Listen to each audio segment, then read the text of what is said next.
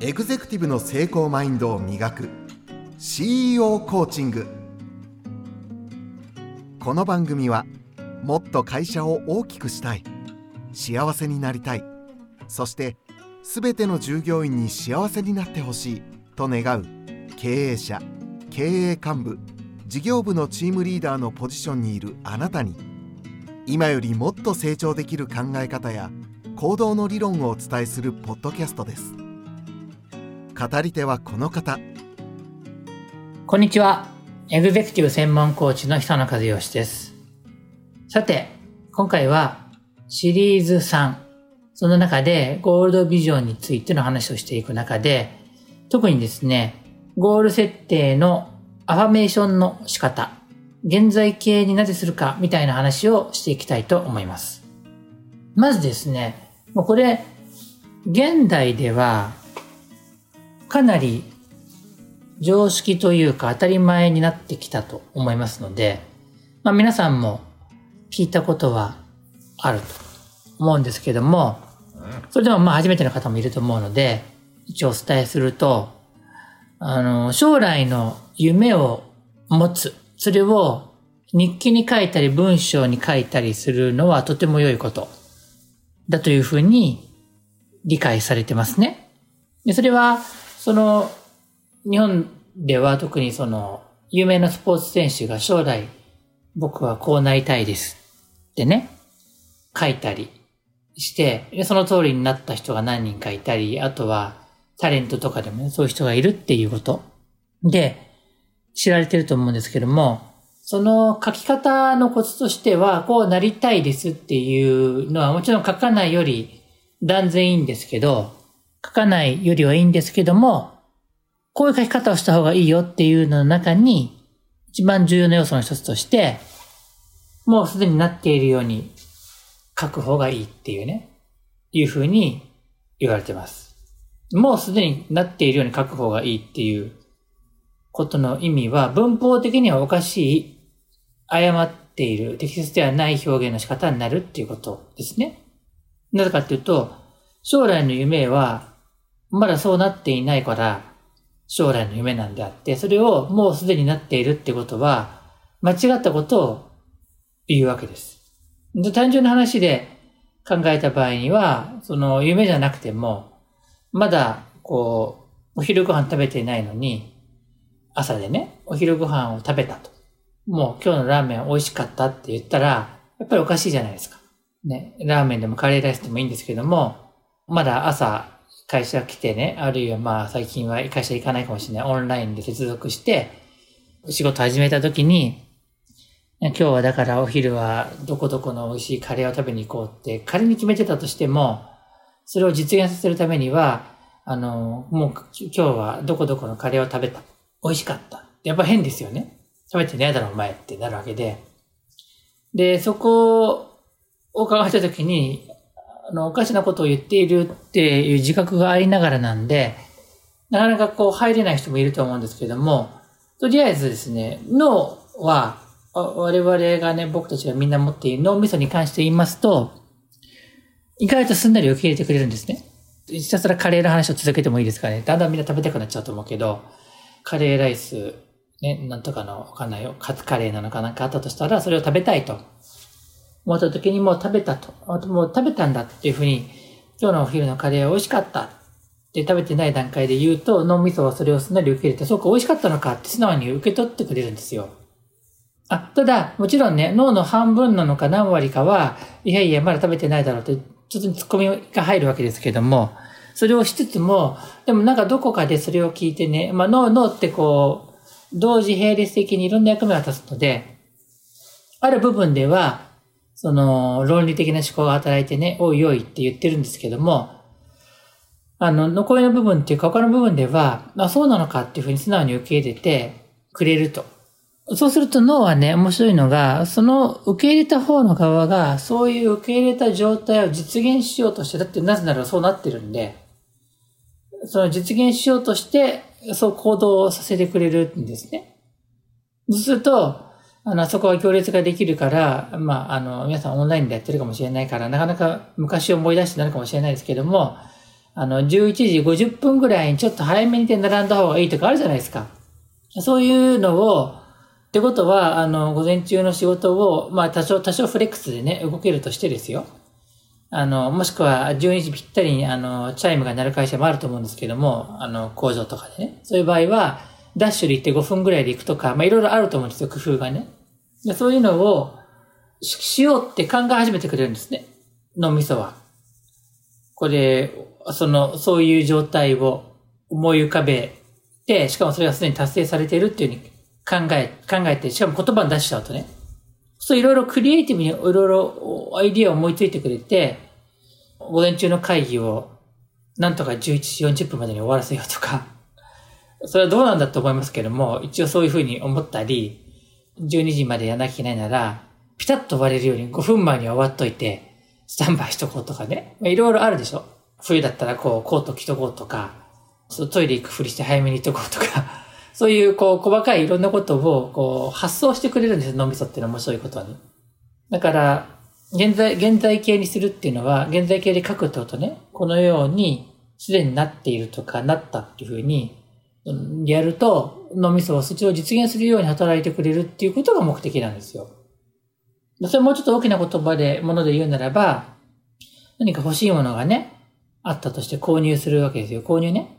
それを買うんだったら、これを買いに買って、それを使っ、手に入れて使ったり、身につけたり、まあ、食べたり、なんかいろんなものあると思うんですけど、そういうことをして、嬉しいっていうふうに言葉にすると、そうなるんですね。それを実現する脳が働き始めるっていう、その仕組みを利用してるってことです。それが、まあ結構知れ渡ってるんで、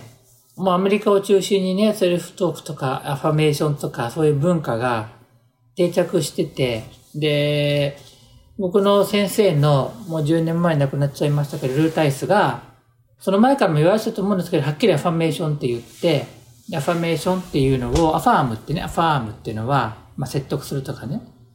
そのアファメーションって言葉をアメリカに広げてね。で、アメリカで軍隊に入ったんですよ、最初にね。アメリカの軍隊で特にその特殊部隊に入ったんですね。アメリカの特殊部隊とかで、そのシールズとかってあるでしょ？海兵隊のね。シールズでであって、その、こう水で潜っていって、こうやって潜水艇でこうやって行って、行くやつですよ。一人か三人ぐらいのチームとか五人ぐらいのチームで、あの、何百人とかやっつけちゃうやつですね。まあ映画でしか見たことないと思いますけど、僕も含めて。あの、僕も映画でしか見たことないけどね。で、そういう人たちがトレーニングをするときに、このアファメーションっていうのをやってるわけですよ。で、これはルータイスが教えたからね。まあそう言われてます。僕の先生が、1970年代、80年代の40年、50年前に教えたのを、その、軍隊たちって勉強できたら頭良かったりするから、自分たちなりに取り入れて、それを教えていくのをもうもう習慣化したんで、別にもうルータイスを教えに行ってないですけれども、僕たちも教えに行ってないけれど、まあ軍隊の中で定着してるんです。だから昔、その、あの、ディスカバリーチャンネルってね、アメリカの、あの、いろいろ面白いものを研究するチャンネルがあるんですね。ディスカバリーチャンネルっていうのは、自然とか科学とか何かそういう発見とかがあったり、そういうのを、こう、あるじゃないですか。ナショナルジオグラフィックスみたいななんか、いろいろ、その、動物、日本だったらもうちょっと子供向けの動物の番組とかあるでしょ？科学の番組とか NHK とかやってそうなやつね。そういうのの中で、あの、なぜ海兵隊とか、なぜ特殊部隊は強いのかっていうのが語られてたんですけど、で、で、その秘密が解き明かされるって2週シリーズになってて大体、来週にはわかるとかね、そういう感じで引っ張られるわけですよ。大体あるじゃないですか。で、それ真面目に見てたんですね、ある時ね。英語かな？字幕、そう、字幕付きでね、見てたんですけど、でね、な、なんだ、なんだ、何が来るんだって言ってね、ルータイスが教えてたけど、知ってるから、何出てくるんだってワクワクして見てたら、びっくりする。最後に出てくるのが、特殊部隊の、あの、強さの秘訣は、1、ゴール設定、2、セルフトーク、3、アファメーションとかね。そうやって言ってんですよ。いや、本当になんですね。だから、あの、要は、あ僕ら、あの、スポーツ選手とか、一流の CEO とかにコーチングしてるじゃないですか。その中で、極限状態に追い込まれた時に、自分の支えとなるのは自分のゴールであったり、自分自身から湧き出てくるセルフトークであったり、あるいは自分はこれをこうなるんだっていうアファメーションななんです。だから僕がここでお話ししている CEO コーチングなりゴールドビジョンなり、もっともっと古くはルータイスから教わったことなんていうのは、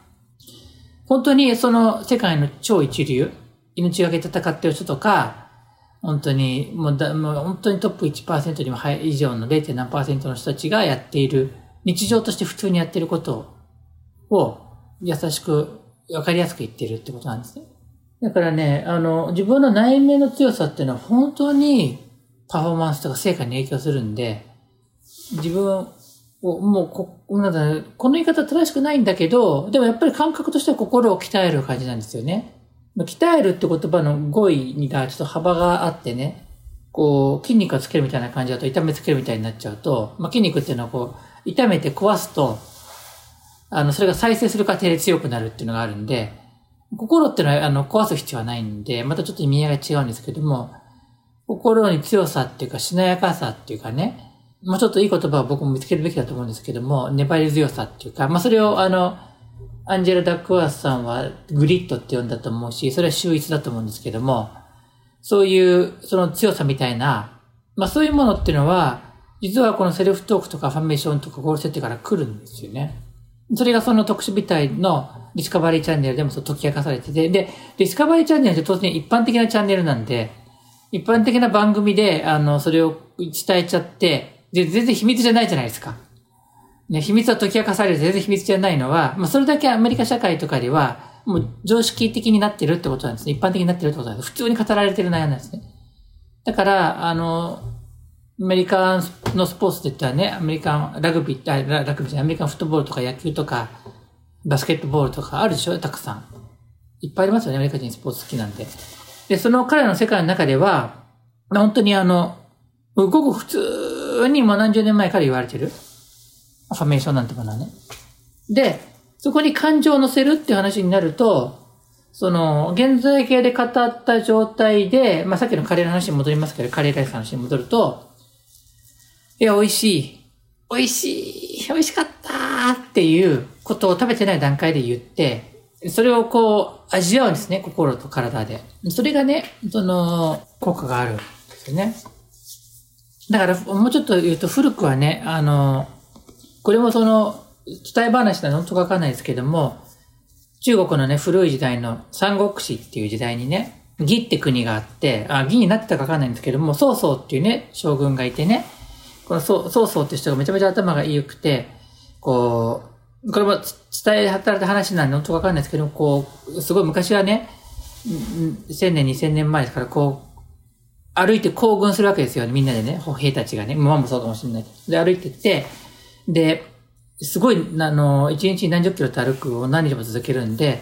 で、雨が降らなくて水が取れない時あるでしょ？で、あの、お腹が減ったら歩けるけど、喉が渇いてくると当然どうもなんなくなっちゃうんで、喉が渇いて喉が渇いてカラカラになるんですよね。で、で、曹操が、曹操というね、人が言うのは、その、この向こうに、この子からもう何、何里行くとね、あの、何キロ行くとです、何里行くと、漱石には梅林があるって言うんですよ。そこの梅林があるから梅を存分に取って食べようぞ、ね。って言うと、みんなこう、元気になるね。単純な話で梅を思い出しただけで、これ梅、今の梅の話を聞いてるだけでみんなも、皆さんもね、口の中に唾が出てくるというか、喉が潤ってくるじゃないですか。人間の唾できてて、それはその認知科学の話じゃないですけども、でも、こう、唾が出てくると喉が潤ってくるわけですね。それが一つあるんだけども、一つは、この同時に、そう、それを思い浮かべたときに、そこの存分に梅林で梅を取ってね、食べている自分の姿とか、自分たちの姿って思い浮かぶじゃないですか。どっかで薄く。それが、その、喉が潤ってくると同時に活力を生むっていう、そういう事例としても、その、ね、兵士たちはその、アファメーションをしている自覚はないけど、もしくはビジュアライゼーションっていうね、映像を入れてる自覚はないけれど、結果的にそうなるわけですよ。で、それはあの、梅林ないんですよ、それは。曹操さんの作り話で。で、それをやるだけで、その元気でもうちょっと進めるんで、次に向かって、あの、いつか雨が降ってくる時まで頑張れるっていう話であって、本当は何十里歩いても梅林はなくて、でももうその時にはもう喉が潤ってるんで、潤ってるっていうか、先ほどのカラカラでもうダメだじゃなくなってるんで、みんなこう、もうちょっと元気にできるみたいな、そういう逸話があるわけですね。で人間の脳ってそういう風に、あの、多少、でもそれ何回かやればわかるじゃないですか。いや、そうそう将軍はそういう風に言ってるけど、芽生えしないんだろうなって思うでしょでも、ないんだろうなって思っても唾は出てくるわけですよ。で、もしかしたら今度は本当にあるかもしれないって思うわけじゃないですか。そういうのを総合的に考えると、多少、いや、これ、あの、おいおい、まだカレー食べてないだろうっていうツッコミが入っても、自分の中でね、自分の一人の人から、自分の中から入っても、でも、あの、食べてないけど、ちゃんと早めに終わらせようっていうふうになるわけで、そういう誘因が働くっていうところで言うと、人間はそんな、そこまでバカじゃないっていうかですね、分かってるけど、やるっていう、そういう感覚でいいってことですね。まあそんな感じです。なので、まあ、いつやったらいいかっていうのは、朝やったらいいとかね、無意識の時にやったらいいとか、そういうのはあるので、ぜひそういうふうにやってもらいたいんですけども、あのそう言いながらも、じゃあなんで朝やったらいいかっていうと、ぼーっとしてるから、その、おいおい、まだ食べてないだろうって、そう、突っ込みをするような論理的な部分がね、出て消えにくいとか、まあそういうのがあると思うんですよ。もちろん脳の状態がアルファ波と言われてて、そういう状態だとかね、そういうのアルファ、ベータよりとかああると思うんで、あ、ベータじゃないや、アルファ、あの、ガンマよりとかあるんですけども、まあ、いずれにしても、僕的に言うと、あの、そこまでの人間の能力を過小評価してなくて、一方で分かってはいるけど、それでも使えるアファメーションっていう、そういう状態を、あの、イメージしてます。まあちょっと今日時間が来ちゃったんで、そうそうの話をするつもりはなかったんですけど、あまりにもとの面白い話でしょ？だから皆さんもね、知ってる人はよく知ってると思うんですけども、それを入れた分だけ延長しちゃったんで、あの、そこご容赦いただきたい。とりあえず今日は終わりにしたいと思います。アファメーションの話をもうちょっとだけ続きしてからセルフトークの話を次回したいと思いますので、また次を楽しみに聞いていただければと思います。えっと、番組への感想であったり、私への質問、僕への質問は、ポッドキャストの概要欄にあるお便りコーナーに書いていただけると、僕は見るようになってますんで、ぜひ、気軽にお知らせください。また次にお会いするのを楽しみにしています。久野和義でした。